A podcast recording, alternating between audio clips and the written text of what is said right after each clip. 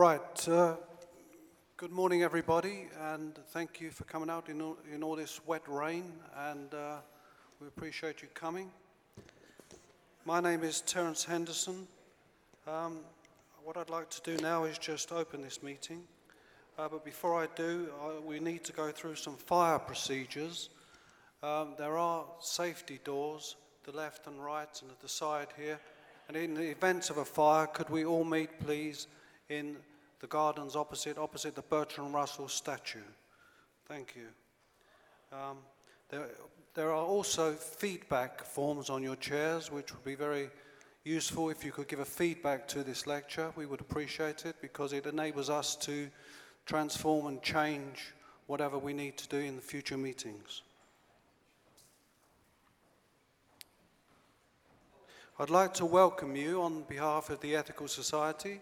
It is the oldest ethical society in the world. These talks have been going on since 1793, when our first premises were built. When these meetings are finished this afternoon, we go to Penderall's. I personally won't be there, I have to get off early. We go to Penderall's pub, which is over the road, where we can continue with these discussions. Thank you.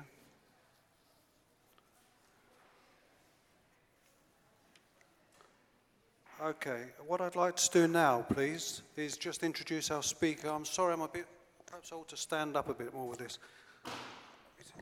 I'd like to introduce the speaker to you. Our speaker is Dr. Omar Murad. Omar has been a medical doctor in Kurdistan and has written many books on the human condition. His books were written in 2004 and finally published in 2011. He is currently working for the South London and Maudsley NHS Foundation Trust. Omar's talk is entitled Understanding the Human. He will then speak for 45 minutes, after which there will be time for questions to be put to Omar. So could you please welcome Omar? Thank you.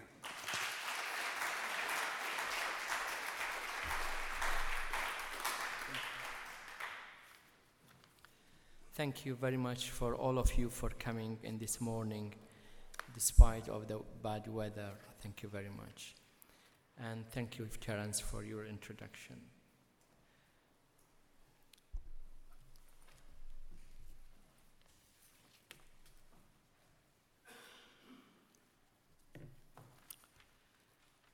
Over 7 billion humans live on this planet.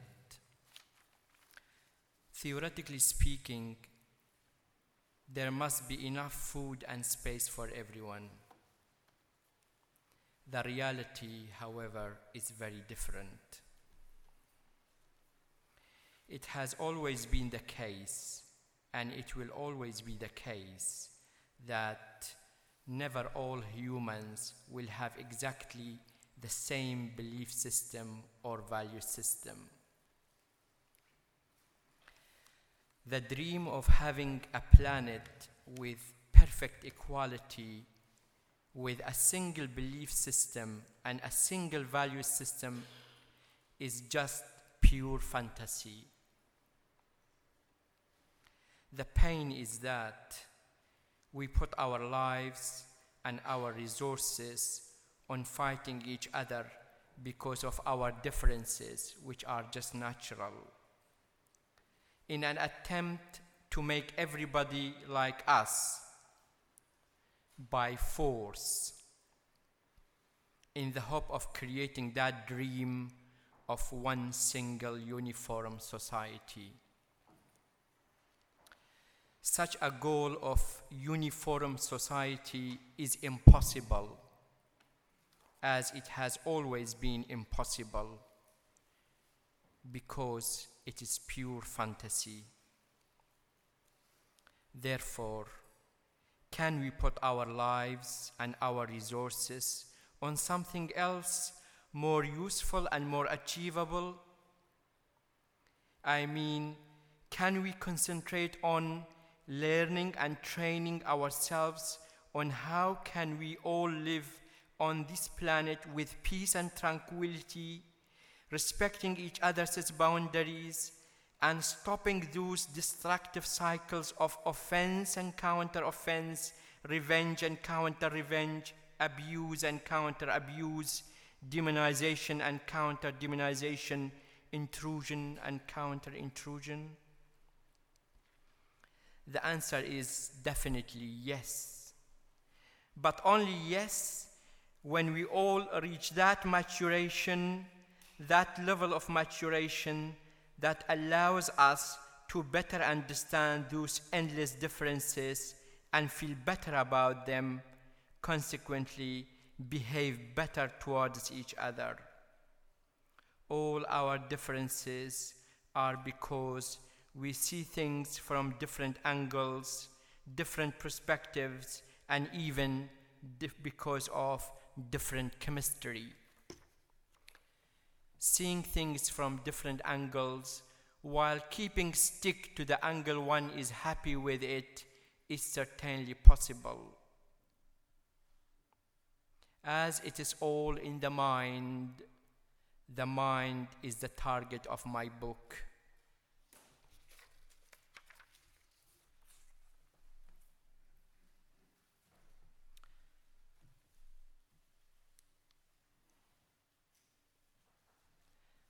The book consists of 6 chapters. This is chapter 1 on human philosophy. And I want to skip all these subjects and go straight to this subject which I want to highlight on it. Evolution versus revolution. Anything we use around us has underwent a continuous development over time, underwent an evolution. Evolutions could be slow, such as in transport facilities. Evolutions could be very fast, such as the evolution in telecommunication. In the latter case, even 1 year can make a huge difference. Although fast evolutions look like revolutions, they are not, because there is no destruction to what was there before. In fact, new things have been built on what was there before. Revolutions are not like evolutions, because they destroy all what was there before and come up with something completely different. Evolutions or revolutions in science and technology, when not abused, are fine and might be harmless. The problem is in political and social revolutions. The damage is from the use of the rock logic, i.e., violence and aggression, and the damage is from the destruction. That is the basic idea that I want to concentrate on it here. Personally, I am against all revolutions at all times for whatever reason, even when violence and aggression is not used.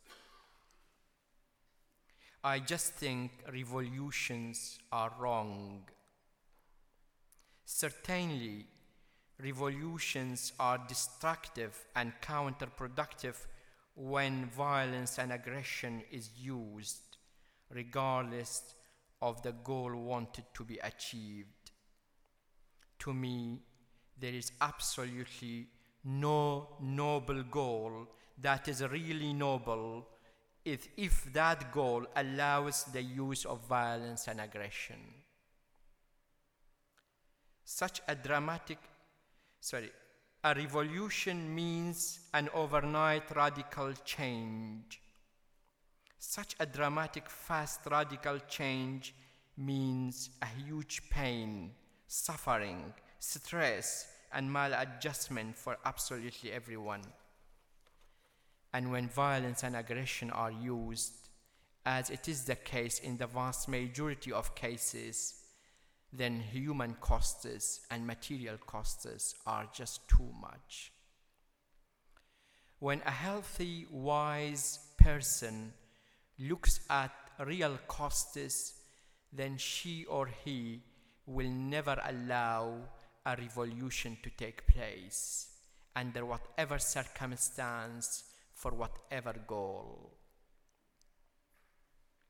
A healthy, wise person will always start an evolutionary process to make the change and will accept the use of water logic, i.e., every possible peaceful mean as a mean to make the change. To sum up, evolution is the healthy way for changing things, and water logic is the only healthy mean to make changes. Revolutions, on the other hand, is the unhealthy way for changing things, and rock logic is definitely unhealthy mean to make changes.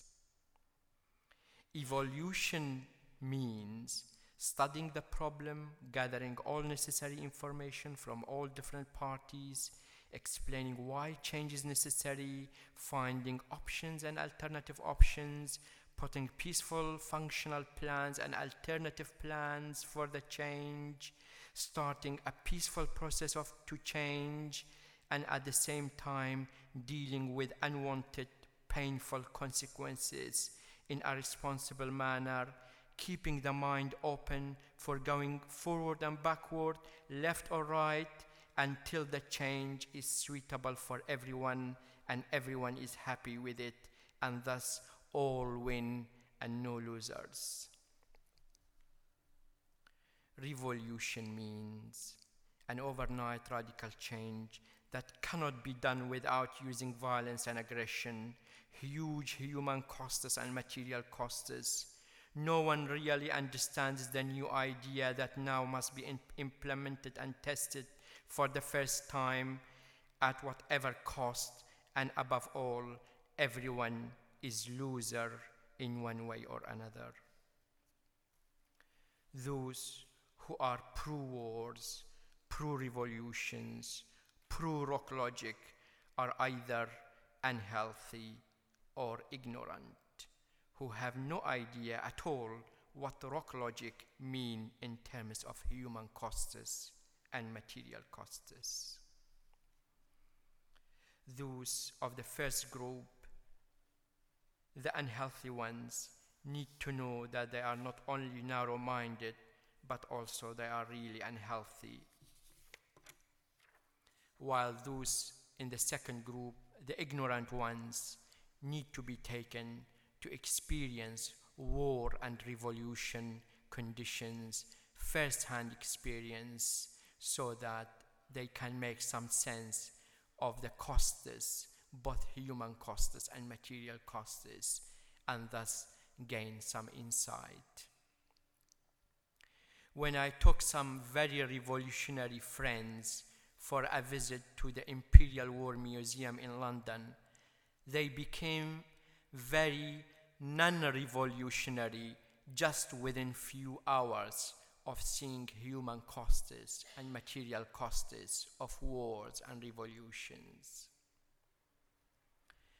Changes and evolutions are inevitable in life, and all what we need to do is to get the balance right, use appropriate means, i.e., water logic only, i.e., every possible peaceful mean only, and allow changes to take their natural courses and times. The common code of conduct within all changes must be this: everyone's boundaries, choices, and decisions should be respected. It's not an evolution, the change, that causes more suffering and more pain.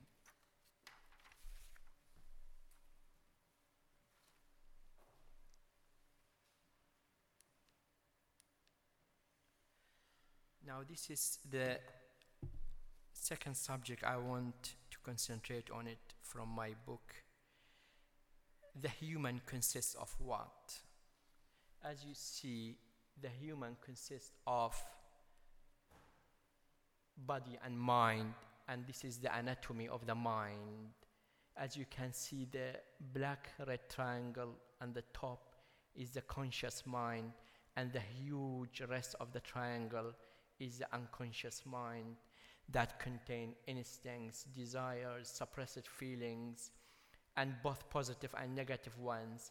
And you can see here at the right side of the triangle, another little triangle with dots. That's the place of what we call it, the extraordinary psychic sense and power. The conscious mind is the place of conscious thinking, learning, working, beliefs, willpower, determination, and likewise. The unconscious mind is the place of desires, instincts, and suppressed, repressed wishes. The unconscious mind is highly under the influence of all environmental factors such as the family background, the society, the education, the culture, etc. The unconscious mind is also the place of another thing that modern scientists firmly believe in it. That's what we call extraordinary psychic sense and power. Some call this the sixth sense. Some call it the power of miracles. Some call it the magic. Some have established a scientific field for it, the parapsychology. Although scientists believe that everyone has a bit of that extraordinary psychic sense and power, the difference is huge among people. The vast majority of people have very little extra psychic sense and power. It is so little as if it is absent. Very few people, on the other hand, have too much of that. That cannot be denied even by most modern scientists. And I just want to show you the anatomy of the mind in different circumstances for different people. This is unhealthy mind. As you can see, too many destructive instincts and negative desires and few positive ones. This is the healthy mind with too many positive and constructive instincts and desires and few negative ones. This is healthy extraordinary minds. You see the too many positive, constructive desires and instincts, and the extraordinary psychic sense and power is just huge. An example, for example, will be Gandhi, Mahatma Gandhi, one example for this. Unhealthy extraordinary minds for extraordinary people who are unhealthy, you can see too many destructive instincts and desires, but there is also huge extraordinary psychic sense and power, and they can also influence huge numbers of people. An example for this will be Hitler, for example. Now, this is our anatomy, body and mind, everybody know, and there is the reciprocal effect between the body and the mind, but I just want you to imagine how much the mind is big in compared to the body, just to know how much the mind is big in compared to the body. But the effect of them is reciprocal, each affect the other. This is another, representation of the three components of the self. We have divided the mind into conscious mind and unconscious mind. So the final representation of what we consist of is body, flesh and blood, conscious mind, we are intellectuals, thinkers, and unconscious mind, we are psychospirituals.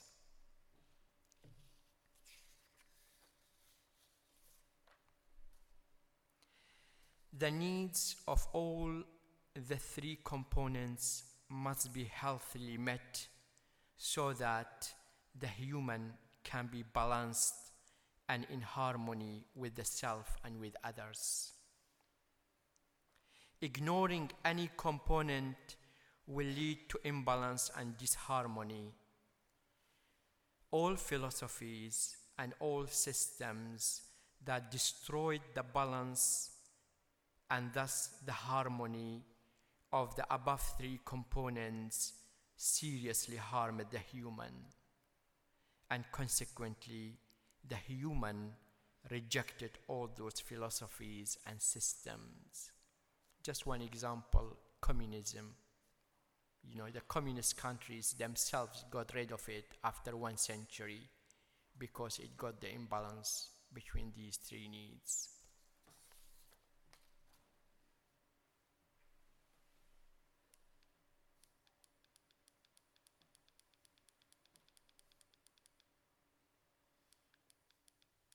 Sorry, the whole book is on slides, and I'm just trying to concentrate on few of them because I can only present 1% of my book, but the books are there, 2 copies to see them, and they are available on Amazon.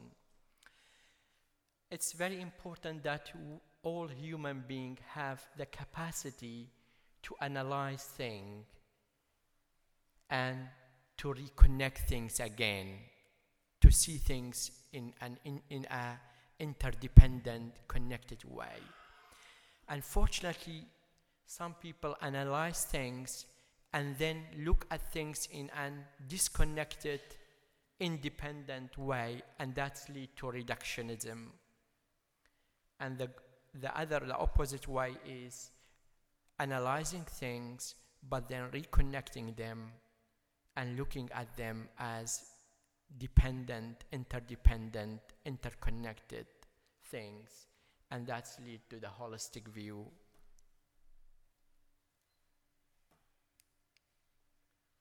Sorry. Yeah.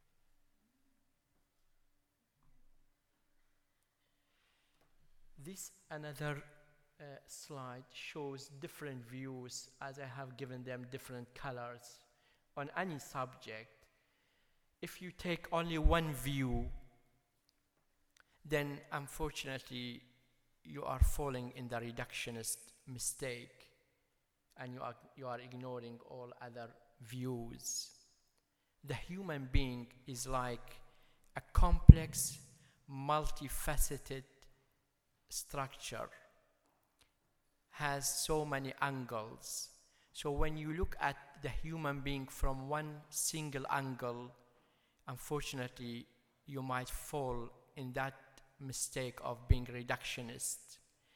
But when you look and consider all the angles, all the views, you will have a holistic view about the human being. Unfortunately, some people consider themselves as believing in one scientist or believing in one philosopher, and totally ignoring all other scientists or other philosophers. I think they are just like sticking to one angle and ignoring the other angles and other views. So all views is the holistic view.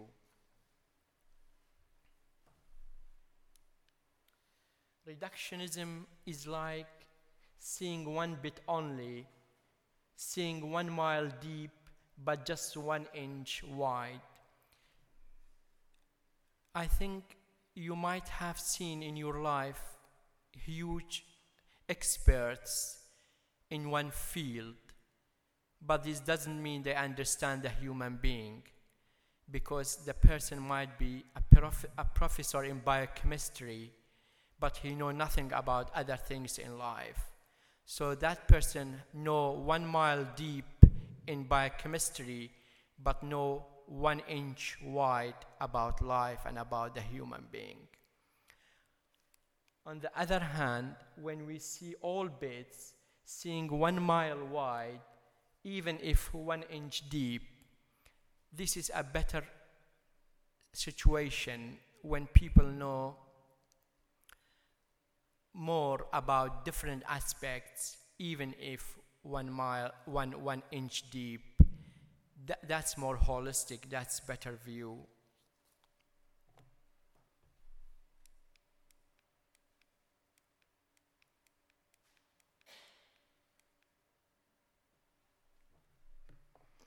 This is the next subject that I want to concentrate on in my presentation, certainty versus uncertainty. Of course, there is great feeling of safety and security in certainty, and there is great deal of anxiety in uncertainty.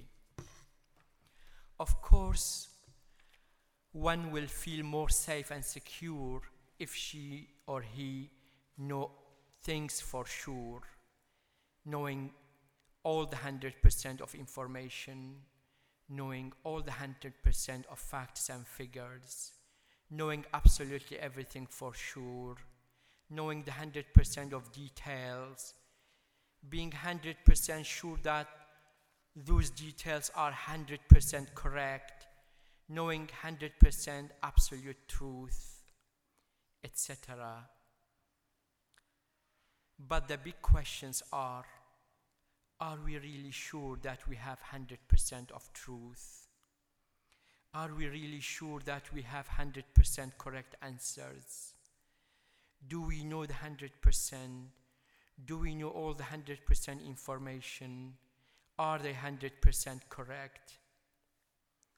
The answer to all above questions of certainty is no. In fact, there might be no certainty in our world. There might be nothing that we know for sure.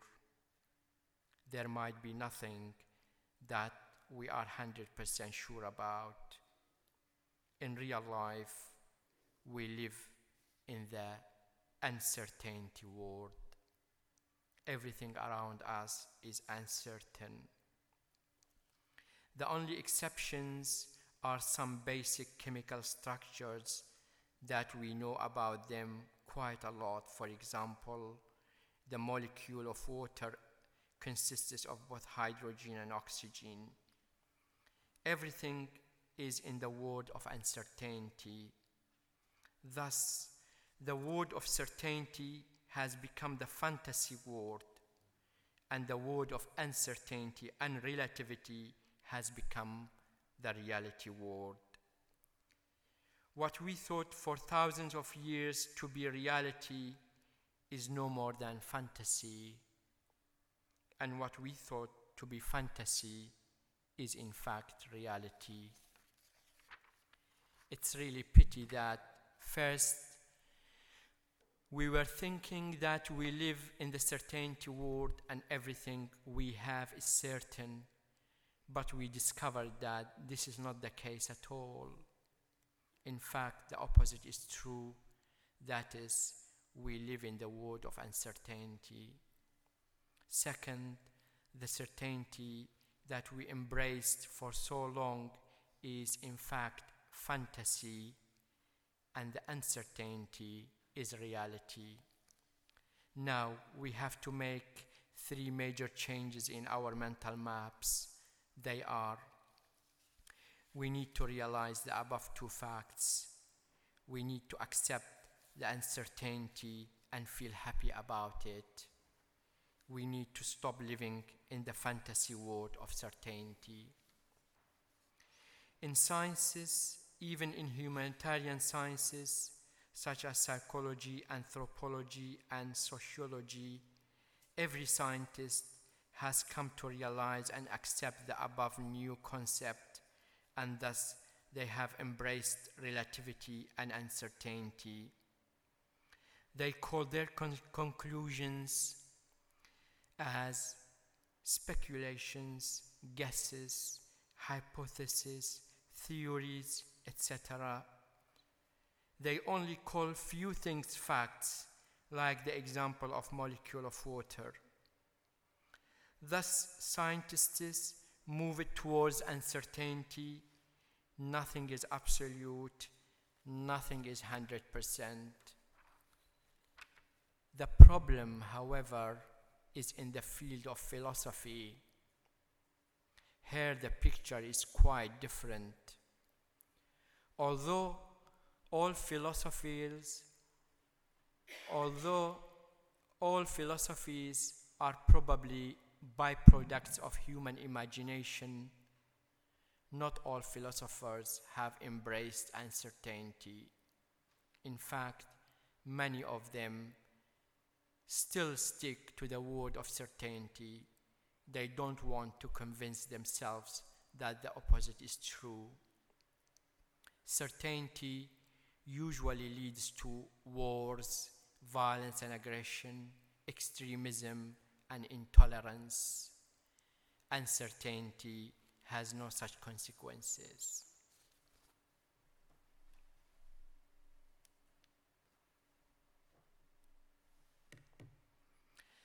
The next subject I want to concentrate on is atheists versus fundamentalists versus moderates.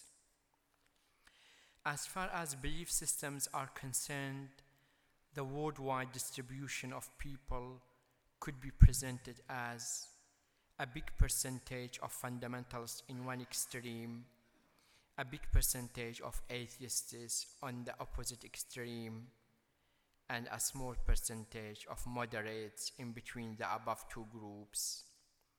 Personally, I'm not happy with the above distribution because there are too many people at both extremes. That is to say, too many people in the certainty world, fundamentalists and atheists, and too few people in the uncertainty world, moderates from both sides. In other words, too many in the world of fantasy and few in the world of reality. I want to present my case in the following 3 points. First, atheism might be not only wrong because there is no any evidence that could prove the absence of God, but might also be inappropriate because it pushes people towards the certainty of extreme liberalism. Atheists think and behave in certainty terms in the world of certainty. This leads them to go too far.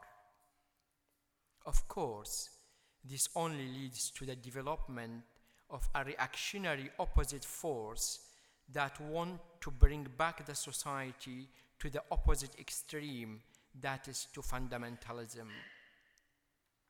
Of course, when they are all in the certainty world, each side is 100% sure that it is right and the other side is wrong, wars, violence, and aggression are inevitable consequences.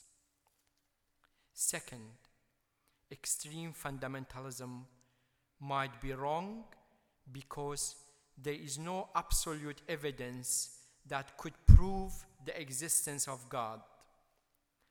Religions are not absolute evidence because religions themselves are not certain. I spent more than 2 energetic decades practicing, studying, searching, comparing all those major religions of the world, and I come to this conclusion. Without any doubt, there is no religion without serious weak points. Let me say it frankly and clearly. Every religion has serious weak points that are enough to destroy its truth. Therefore, please don't be fanatic to any religion. To me, religions cannot be used as absolute evidence to prove the presence of God because religions themselves are uncertain. Therefore, it might be better that all this subject be in the world of uncertainty. Also, theological evidences might convince some people, but definitely not many others. The belief in the existence of God is something in the heart, in your heart. When you feel it, you will believe. That's why I have put this entire subject in the world of uncertainty, and I am now happy living in the world of uncertainty. I am neither atheist nor fundamentalist. Fundamentalism and atheism are inappropriate because they push people towards extremism. The consequences of taking the society to one extreme is the growth of the opposite extreme. Again, wars, violence, and aggression are inevitable consequences.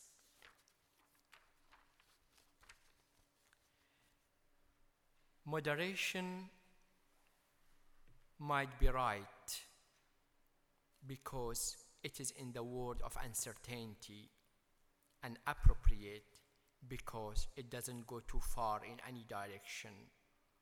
That's why moderation is safe, peaceful, and does not provoke any extremism. Moderation has no opposite extreme. Also, moderation promotes more tolerance.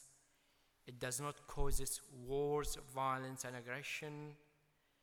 I hope that people would move from both extremes to moderation. That's to say, moving from certainty to uncertainty. I just want to go through these slides with you again. Sorry, can you help with this? Thanks, John. It's all right, that's it. So extreme fundamentalists live in certainty. They are 100% sure. They are intolerant of different views.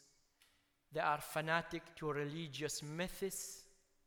They judge others, could easily become violent and aggressive, and they are overprotective. Extreme atheists live in certainty as well. They are 100% sure. They are intolerant of different views. They are fanatic to scientific myths. They judge others, and they could easily become violent and aggressive again, and they could be offensive in their lifestyle. Moderates live in the uncertainty. They are not sure, tolerant to different views, not fanatic to anything, don't judge others, usually non-violent and non-aggressive. And in their lifestyle, they are neither overprotective nor offensive. And by this, I want to end my lecture. I have a couple of books there if you want to look at them at the end of the lecture, and they are available on Amazon. I could only present like 1% of my book, but there are other chapters, understanding human thinking pattern, understanding human needs, understanding human behavior patterns, understanding the family, understanding the society. This is the book which I am presenting. Thank you.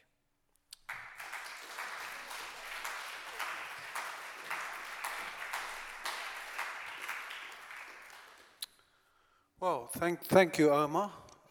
Please, would you like to stay there? Or yeah. Just sit down for a minute, okay, and then we'll have some questions.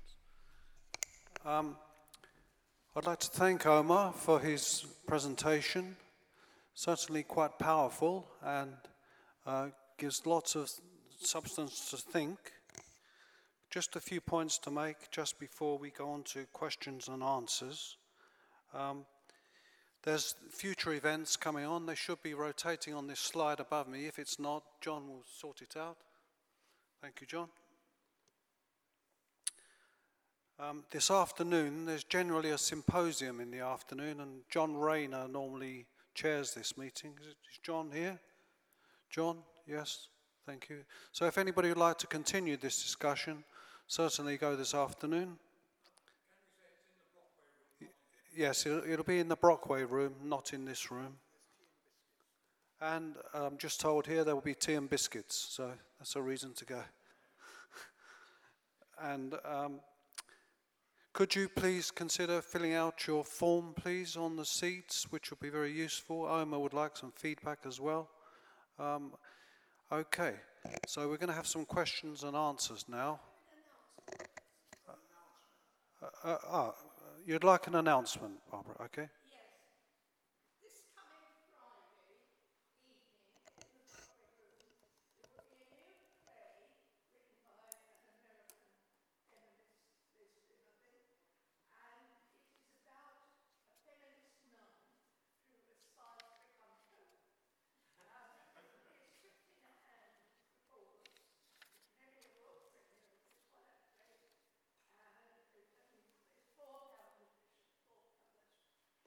Thank you very much, Barbara.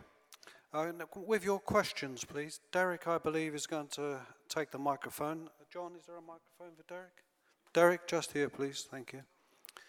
Could I ask you that your questions are succinct, to the point, and focused? Omar's, we've been very, very grateful to Omar for giving us almost a psychiatric, philosophical view of the mind and how it relates to our behavior. So if we can keep focused, I would appreciate it. The first question, please. The gentleman right at the back in the corner. Sorry, it's the person behind you.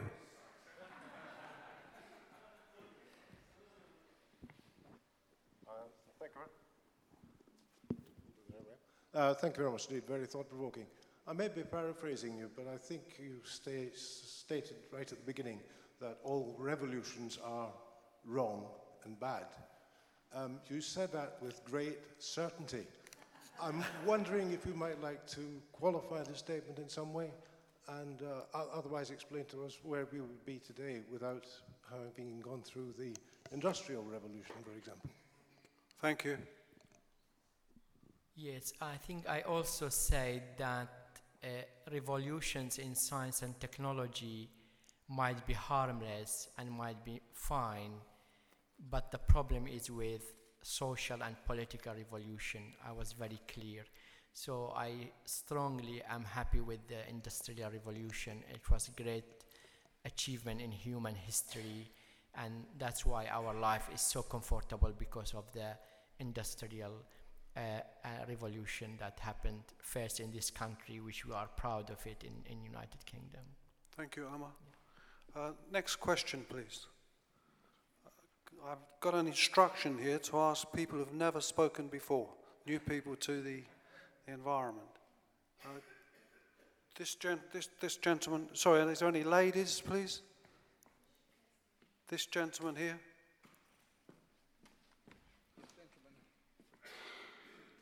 I should say women, I do apologize.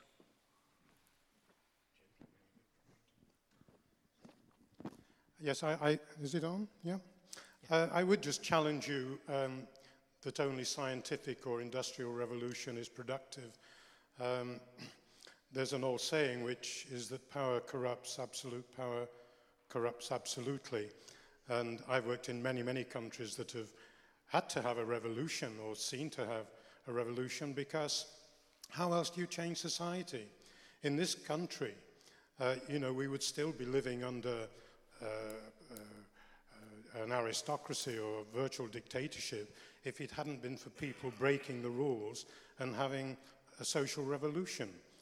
Sometimes you can't effect change diplomatically and evolutionary. There has to be, I'm afraid, a sea change. Thank you. I think my own life has influenced my ideas and thoughts. I have been in two wars, and I have been in one civil war.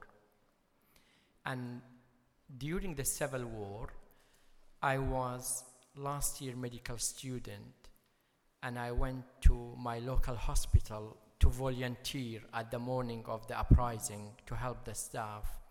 And within few hours, I became the only doctor in this big hospital. Everybody left, and everybody ran with their families to the mountains.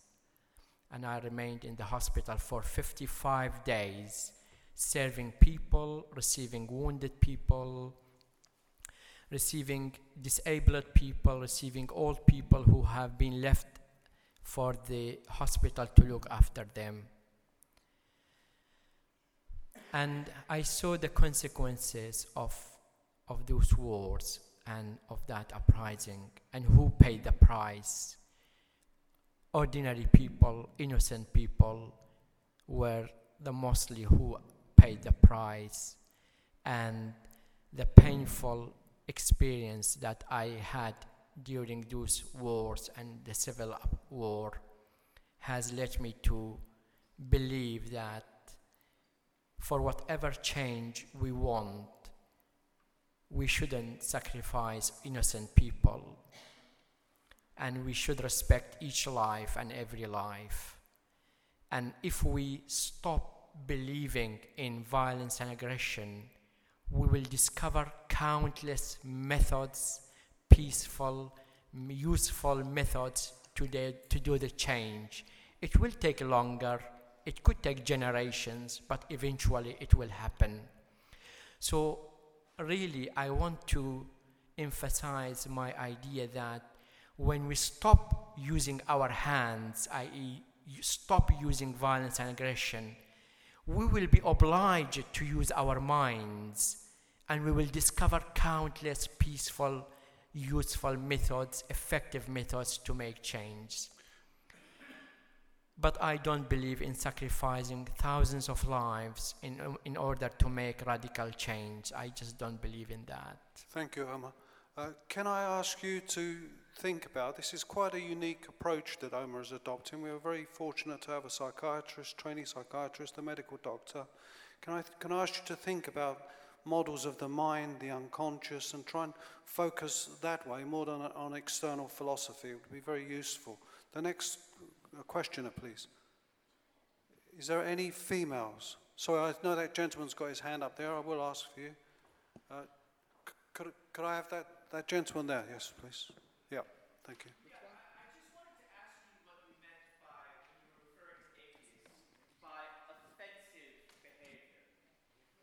Extreme liberalism.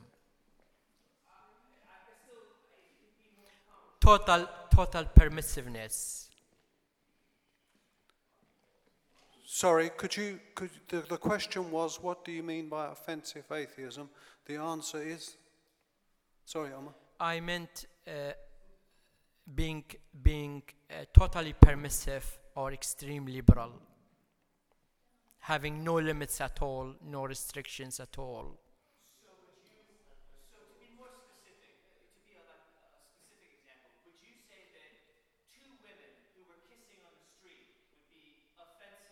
No, not at all. No, I think that question is outside of the range of the perspective that we're adopting here. I don't think he really meant that. I think, let me explain my view about the social life. I am personally believe that all our codes of conduct has been shaped by religion, and religions are product of human mind at some stage thousands of years ago, and we shouldn't dictate our lifestyle according to commands of religion. I think we should be more scientific, more rational, and accept human experiences, human chemistry, human feelings.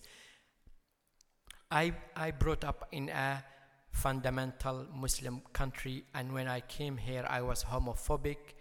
I was unable to accept the way life people expressed their feelings and emotion in this country. But after being in this country for 16 years, reading and enlightening, I am more than happy to respect every human feeling, every relationship, whether it's between two men or two women or between a man or a woman. Thank you, Omar. Thank you. Next questioner, please. Donald was next, I think, and then... Thank you for the talk. I think the first few questions dealt not with fact, but with the meaning of words. I have worked since 1962 doing cartoons for Peace News, which is a journal of non-violent revolution. And you are using revolution with a definition which actually includes violence, which most of us won't. But talking about the talk in general, could I say the presentation of your talk is, in all the years I've been here, I've never heard a talk which was more solemn or monotonous than the one that you've given us. And the content of the talk, I think, is one of the most platitudinous. Thank you. Right, okay, that's a viewpoint. Over to you, Omar. Sorry, I didn't understand what was the question. What was the question, Donald? Keep focused on the question. The question is, do you agree? Well, I respect every opinion, and I definitely will agree with your opinion. I respect it. I think every human being have an opinion, and every opinion must be respected. So I have total respect for your opinion. Thank you. Next question.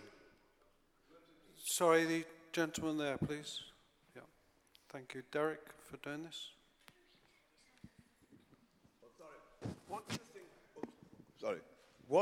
Thank you very much for your talk. Most stimulating. Sigmund Freud, who one of the first to introduce us to the unconscious mind and unconscious influence upon our conscious behavior, the three classic Freudian concepts which millions know about, of course, or some do, is the superego, the ego and the id, which Freud developed. Do you think the ideas of Freud are still relevant to what you're saying? Yeah, let me bring a slide for you, just 1 second.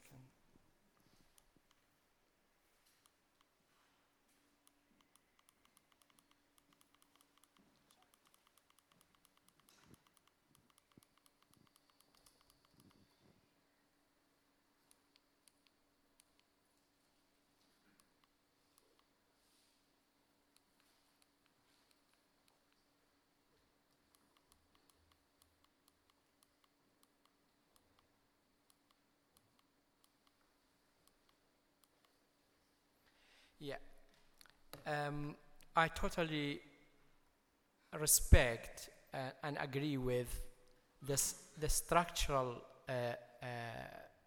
theory of the mind by Freud, which he said id and ego and superego. And I think all what we need is try to get the balance right between these and not to make, for example, id, which is the instinctual and needs of human being to overcome, for example, the superego, which puts limits and puts moral values on our behavior. So I think we need to get the balance right between these. And another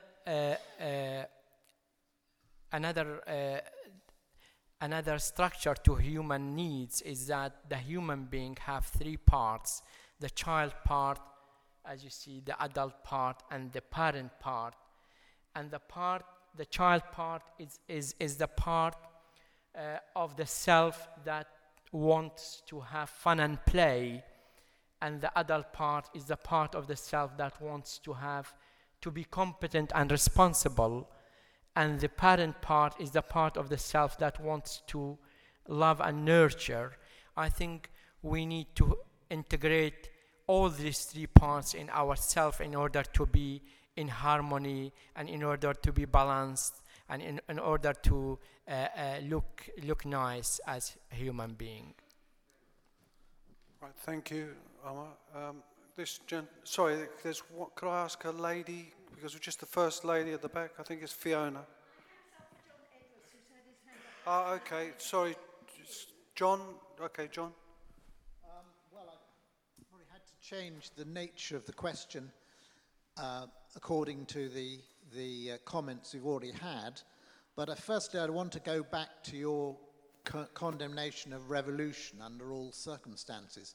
There's clearly a lot of people don't agree with you here, because what is happening today is that, say, power and wealth is stagnating in very few hands, and I think democracy is very gradually ebbing away.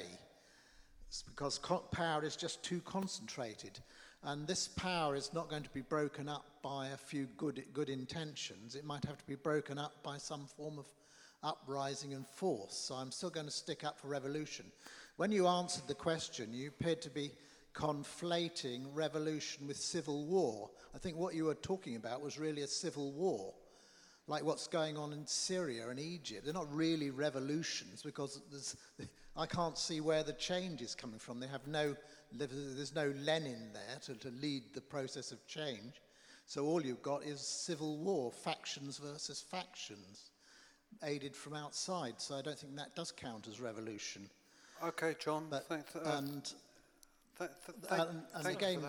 Continue, please. It's all right. And the other thing you said was that you came up with this old saw that strong atheists have no morals whatsoever, and that is rubbish, because most atheists believe that morality is largely an evolved factor. It's not even human. So we have it in ourselves. It's not come to us from outside. It's not come from upstairs. It's inherent in our setup. Without it, we couldn't have survived. Okay, thank you, John. Omar. Yeah. I think I just made it clear that I am against all revolution, because the vast majority, if not all of them, use violence and aggression. Just give me one example of a revolution that didn't use violence and aggression, and that didn't have thousands of victims, innocent victims. Just give me one example.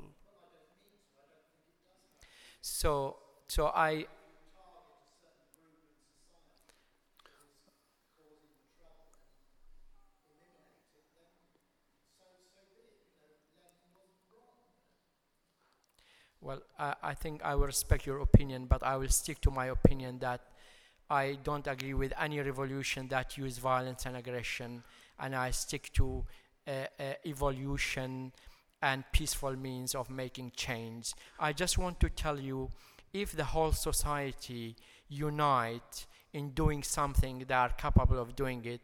And for example, Mahatma Gandhi, when he peacefully ended the British rule in India, he didn't use violence, but he achieved independence through the united people, united peaceful front of the people. Okay, thank you, Omar. There's lots of questions here. I need to make sure everybody asks the question. The other bit of the question, Terence, if you allow me. Yeah. I didn't say that atheists don't have moral. I have never said that. No. And I've never even made any intention to say that. And I totally believe in what you say, that our conscience, our morals come from within, not from anywhere else. And I consider myself as an atheist more than as anything else, but a moderate one, with respecting all other views of life, all other religions, all other philosophies. And okay, Omar, can I just get some more in? Thank you. This gentleman here has had his hand up. I just want to go back to Sigmund Freud, who, in his notion of the id, included the perverse, the aggressive, the cannibalistic, the patricidal, and any kind of murderous instinct. And he also, would you include that in your definition of the human psyche and in your condemnation of aggression, what would you see as suppression in terms of what you're talking about? Yes, I want first to tell you I agree with every scientist, with every philosopher in their views, but I want to bring all them together to have a balanced view. So I agree with everything Freud has said, and Freud has said that we have both the destructive force and the force to kill, and I think I totally believe in that, and I believe that we human beings, every one of us, me and you and the other, every one of us has the capability, has the potential to do anything in life, anything. So there is no angels. We are capable of doing everything. Thank you, Omar. There's one of our first woman, I think, this lady here. Yeah? Sorry, the lady here with her hand up. Yes. Lady here with her hand up. First woman. Sorry, I should say woman, not lady. Sorry. You talked about using water logic instead of rock logic. But in places like Syria, or just the Arab Spring in general, where rock logic is being used by people that have this concentrated power, as someone else was talking about as well, and bearing in mind that water logic must involve a huge degree of compliance, how do you suggest that these innocent civilians, as you were talking about, try and initiate evolution and also counteract the rock logic without also using rock logic? Yeah, Thank you. I think it all starts within the individual. Let me give you an example of myself. I used to be having violent episodes in the past. I have been violent to my sister. I have beaten her several times. My younger brother, and I was like violent and aggressive at some stage in my life. But after going through life experiences and educating ourselves, I have become totally peaceful person. I can't harm anybody anymore. I can't hurt anybody. I think to be a peaceful person, non-violent person, it needs a lot of nurture, a lot of healthy grow up and healthy experiences. And we, as I said, Freud has said, we have an instinct in ourselves, within ourselves, to become violent and aggressive. This is part of our human nature. But I think we need to overcome that nature by nurture, by proper upbringing, proper education, proper experiences in life. So I don't know, I don't have an answer for the problem in Syria, but I just say, what is happening in Syria is total disaster. Is every side is wrong, every side is criminal, whether on the government side or in the opposition side. They are all criminals by using such violence and aggression among themselves, and they have so many innocent victims among themselves. Thank you, Omar. The gentleman here, please. Thank you for your presentation, sir, which I like 100%. But what would you think of the following? That drawing from our last lecture last week, Population Matters, the only thing in my mind that I can see and I can't get rid of from my mind is that whatever we do, whether it be balanced or revolution or whatever, the only thing that will do anything about our increasing population is a super major catastrophe, be it biological, geological, astrological, or climatological. Only something like that will do anything about our increasing population. Thank you. Thank you. Yes, I agree. I think we need to organize our world, and we need to plan for the future generations.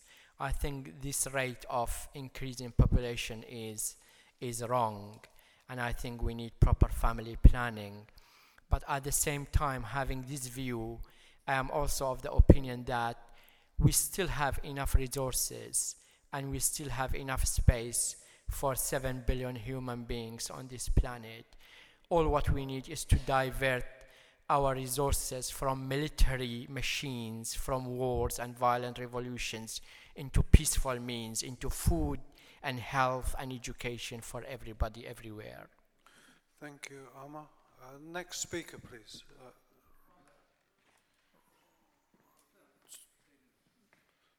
Thank you.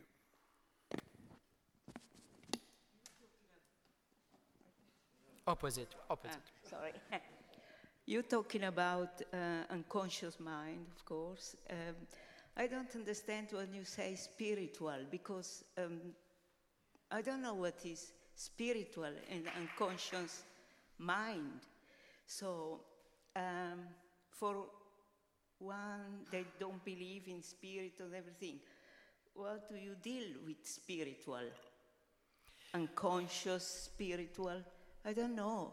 Yes. Okay, can you clarify the concept of spiritual? Yes, I think many people would agree with you, and many people don't believe in this anatomy of the mind because they don't want that psycho-spiritual bit within these components of the human being. A lot of people would agree with that. But as I said to you, I try to have a holistic understanding, and the human being is just not like a tree or like something material purely.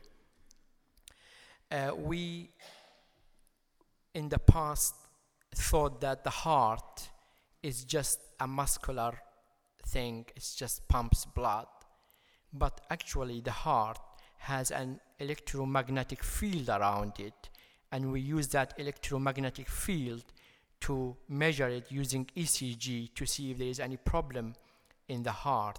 Same way in the mind, we have electromagnetic field around our head, around our brain, and we use EEG, electroencephalogram, to measure that electromagnetic field. I just want to tell you the belief in the human being to have this psycho-spiritual aspect as well is since the human history started. It's very old, and generation after generation, philosopher after philosopher, scientist after scientist has come to divide the human being into body and mind, or body and psyche, soma and psyche, and This understanding of human being, we cannot just get rid of it, we cannot just ignore it. But I agree with you, we don't have any investigation, any scientific proof that could definitely prove the existence of psycho-spiritual aspect of the human being. But I want to tell you another thing, that 200 years ago, we didn't know that the matter has an electromagnetic field around it. We didn't believe in electrophoton field. We didn't believe in X-ray and gamma rays and beta rays and alpha rays.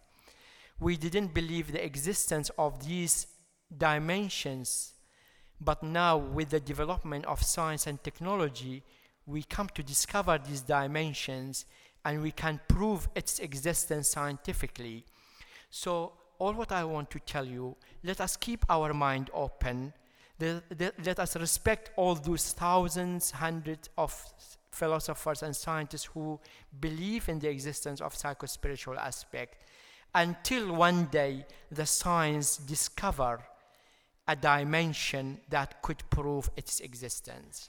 We still don't have that dimension, I agree with you. Yeah, thank you, Omar. Could I just see some hands so I can see who wants to speak, please? Okay, this gentleman, this man here, please. Raise your hand, please. Thank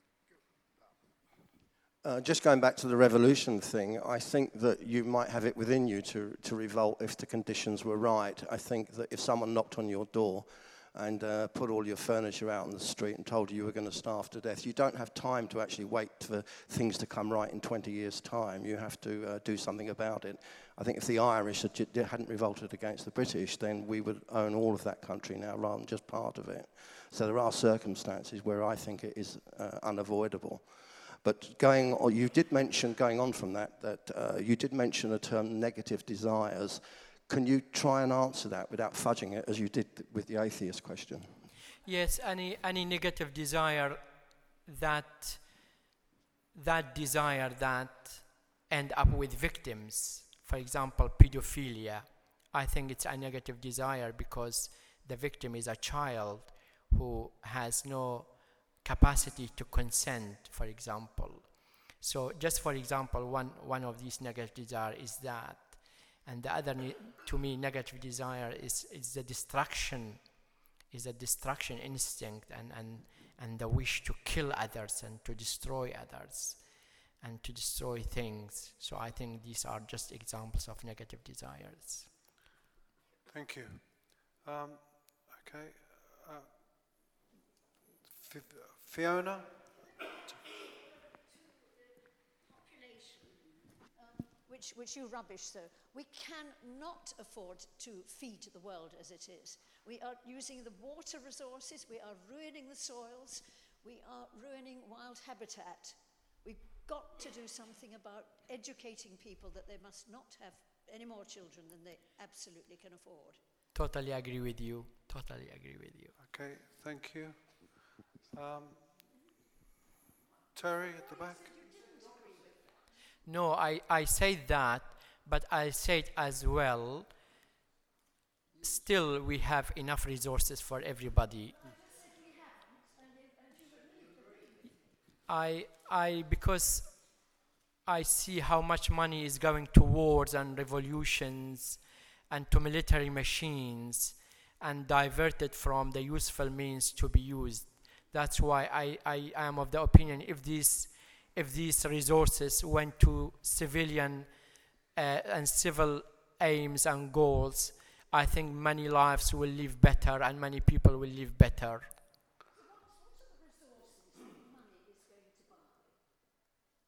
Sorry, can you repeat the question, Fiona, please? Are the resources that money is going to buy? What are the resources that money is going to buy? Sorry, I can't understand. I couldn't hear properly. Okay, what are the resources that money is going to buy? She wants to know what the resources are, yes. I think we have a huge planet. We have huge lands which can be properly cultivated to produce food. We have enough water resources to help with every thirsty person. And if we just divert our money and our resources to, for example, health, education, infrastructure, and these things, I think there will be so much resources to use in these things instead of using them in military machines and wars and revolutions. Okay. I think I'm just of the opinion that a lot of percentage of our resources are going to military machines and to wars and revolutions. I just want to give you an example, Fiona. If you go to Imperial War Museum, you will see huge technology there of tanks, of spying machines, of etc. Fiona, all these discoveries of these machines when first happened in the Industrial Revolution, first use it for military reasons, first use it to make bombs and tanks and war machines, and then finally use it for civilian construction purposes. So I am of the opinion if we didn't use our technology and our resources for military machines and military uses and we instead use them for constructive purposes, then we will have a different world. Okay, thank you, Omar. I think what the point that Omar is making there is that how resources are divided is the issue. We know that the concentration of power and the concentration of resources is profound in the world. It is a viewpoint that if it was divided properly, that we could all live on what there is there. We could do that, but, however, there's another viewpoint. It is a viewpoint, that's all. So next questioner, please. Yes, Terry. The trouble with evolution is it takes such a damn long time to get anywhere. I've been going for 80 years, and we still have a monarchy, we still have an unelected House of Lords, we still drive on the left side of the road, and we still haven't got a fixed Easter. So if we had a benevolent dictator, I think we could get all those things fixed in a very short time. And would you agree with that? I just want to ask you one question from my side. How many this? How many this? How many this? You see my finger? How many this is one? One. And how many this? One. If you bring one and one together, how many you get? 11. You don't get 2, you get 11. You get 11. This is the power of solidarity, the power of uniting people's power and people's ability.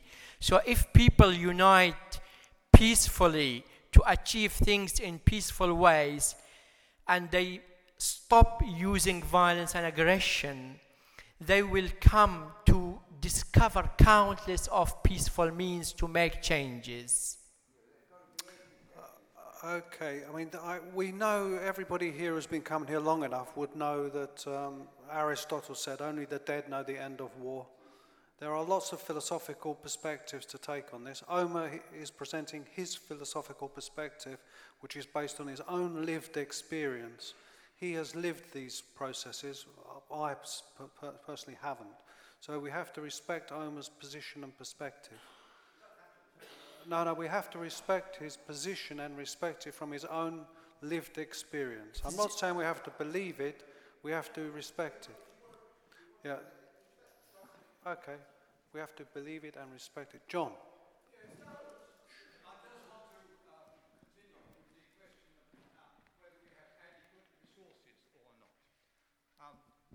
I would make the point that our present lifestyle is depending on consumption of non-renewable resources. We're talking about oil, gas, coal, also of minerals, metals. We're consuming those. So ultimately, there will not be enough human resources left for the human race to continue in its present lifestyle. And we seem to have very little concern for the sad future of younger generations. That's just an observation. Yeah. And it's one that concerns quite a number of us today.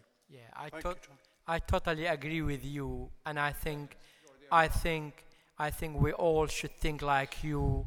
I think for our future, and imagine one day the petrol will finish, one day the iron will finish, one day other resources will finish. We have to think about that, and we have to be serious in our thinking. But I also believe that we as consumer society, there is huge individual variation. Some people, individuals like somebody like yourself, would try to be conservative in consumption, to have like few sets of clothes, few sets of shoes, and to have enough just gas and electricity to get on with your life and not to spend too much. But I want to give you another example.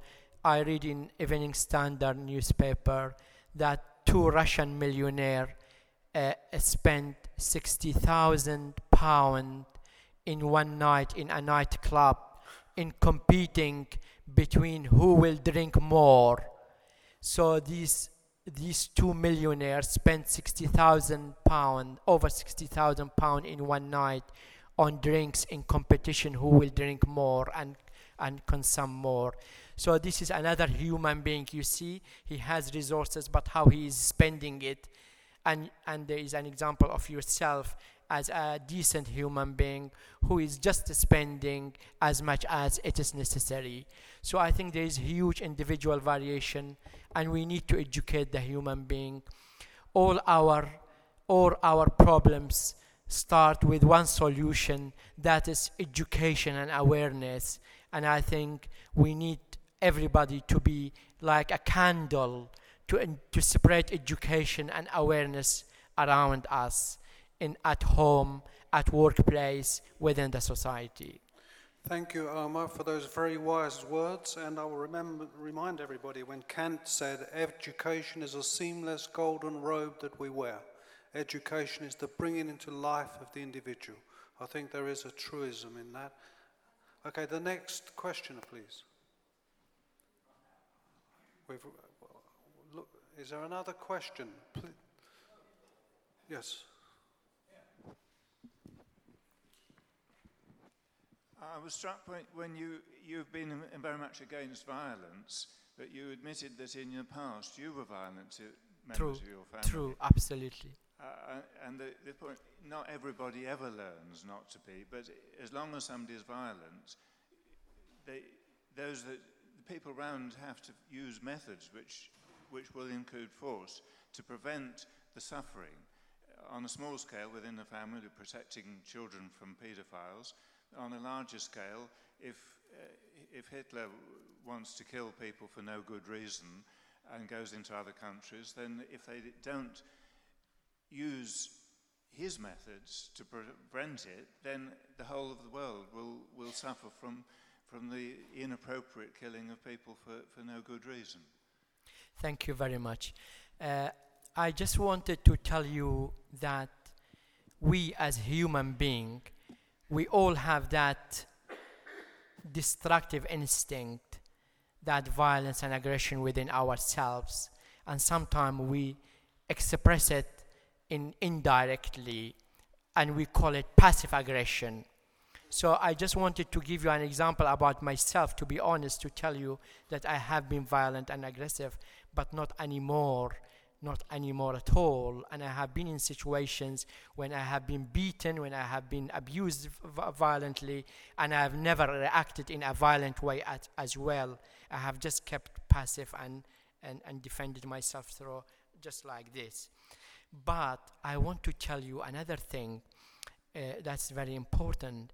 If we keep facing violence by violence and aggression by aggression, we will never end these cycles of violence, revenge and counter revenge, abuse and counter abuse, offense and counter offense.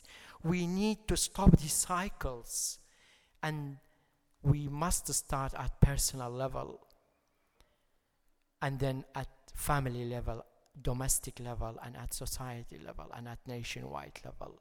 So we need to stop these cycles. We can't get on with violence. We can't excuse ourselves that because the other person is violent, I should be violent too towards. We need to stop these cycles. Okay, thank you, Omar. Can I just remind everybody, I have read several of Omar's books. They're quite tomes. The perspective he draws is very interesting.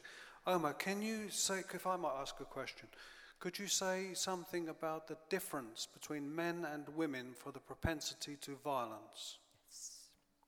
Yes. Yeah. There is a saying that men are from Mars and women are from Venus. And that's, I think, absolutely correct. I think there is huge, huge difference between men and women. And I just want to say that all our problems are because of men, not women. Women are innocent. Women are absolutely innocent. Look to Somali women, look to Bangladeshi women, look to Syrian women, look to Saudi Arabian women. there is no problem with them. All the problem is with men. So that's the main thing I want to concentrate on. If you read my book, you will see a lot of diagrams to explain why that, and a lot of reasons. The other thing in my book which I highlighted is the gray area that is innocent, that I call it the love and care gray area, that's innocent, that's non-sexual. That gray area is in the middle between sexual on one side and non-sexual on the other side. In the middle you have this gray area of innocent, love and care. That area, that gray area, is very narrow among men. Men usually tend to see things either sexual or non-sexual, and they see that innocent gray area of peaceful love and care that is innocent. They have little of that, but women have huge that gray innocent area. Women can be very loving and caring without being sexual, but it's very difficult for men to have that experience. The two things that widen this gray area of innocent love and care is a healthy, functional belief system and wisdom. These two things, the wisdom, the advance in age, the wisdom, and the functional, healthy, moderate belief system, both of these increase this innocent area of love and care in both men and women, but they are essential for men because men by nature have limited gray area of innocent love and care in compared to women. So I am of the belief that men need more wisdom and more healthy functional belief system in order to be proper men. But women don't need healthy functional belief system and they don't need wisdom. Women by nature are all right. There is nothing wrong with women. That's my belief. Is it also your view, Omar, could I ask, that men are weaker than women? Yes, men are much weaker than women. Men substitute their weaknesses by acquiring external sources of power. That's why you see men craving for power, men easily becoming violent and aggressive, and they don't hesitate to use violence and aggression in compared to women who are very strong within, very powerful within, and they don't tend to have such a crave for violence and aggression and external sources of power.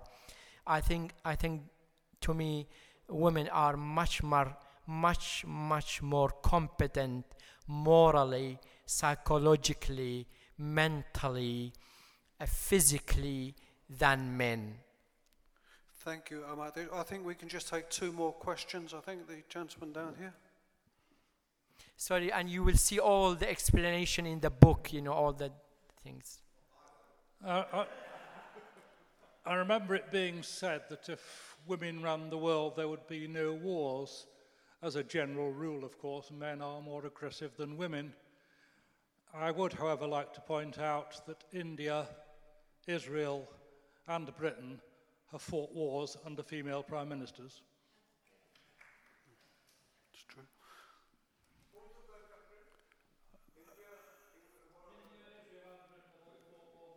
Yeah, just the point there, Omar, that there have been some wars that have been led by female leaders. Yeah, I think if you read chapter 2 of Sexual Politics by Kate Millett, you will have a clear understanding on the relationship between women and men on the ground of the real life.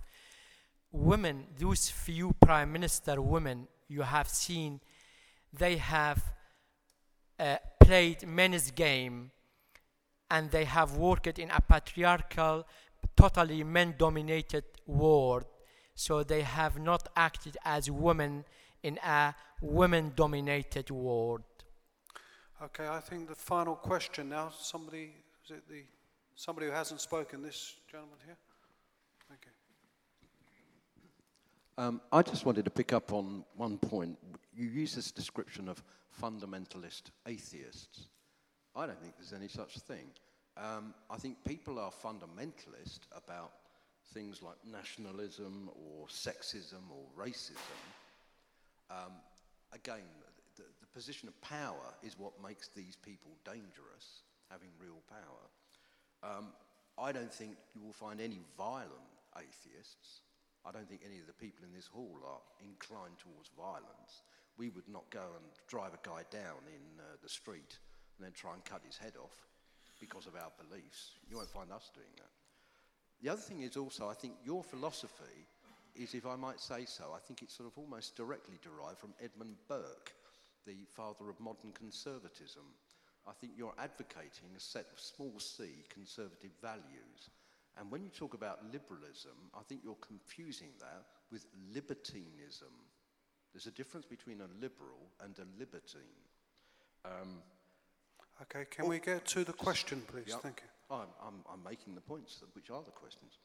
The talked about uncertainty. I mean, there's not one person in this room who isn't aware that we only can see 5% of the observable universe. The other 95% is either dark matter or dark energy, and therefore we can't be completely certain about that. Most of us, because we support scientific, rational approach towards knowledge, are aware of things like Heisenberg's Principle of Uncertainty. So yes, we are aware. Okay, can we just finally get to the question? And finally, when you talk about psychic powers, I don't think there's a person in this room that believes in that. Sorry? Oh, you can't speak for everybody. Well, I'm saying I think. I think there's probably, there are very few people in this room that would support the idea of psychic powers. Thank you. Thank you. Omar? Yeah, I think just for the first point, I presented a spectrum, and on the right side, the extreme fundamentalists, on the left side, the extreme atheist. And there is huge, huge gray area and moderate area in between. So I'm definitely sure you and all attendees of this lecture, they are very nice people, wonderful, peaceful, moderate people. But we can't exclude that there are no extreme atheists. I think there are extreme atheists. Right, well, okay.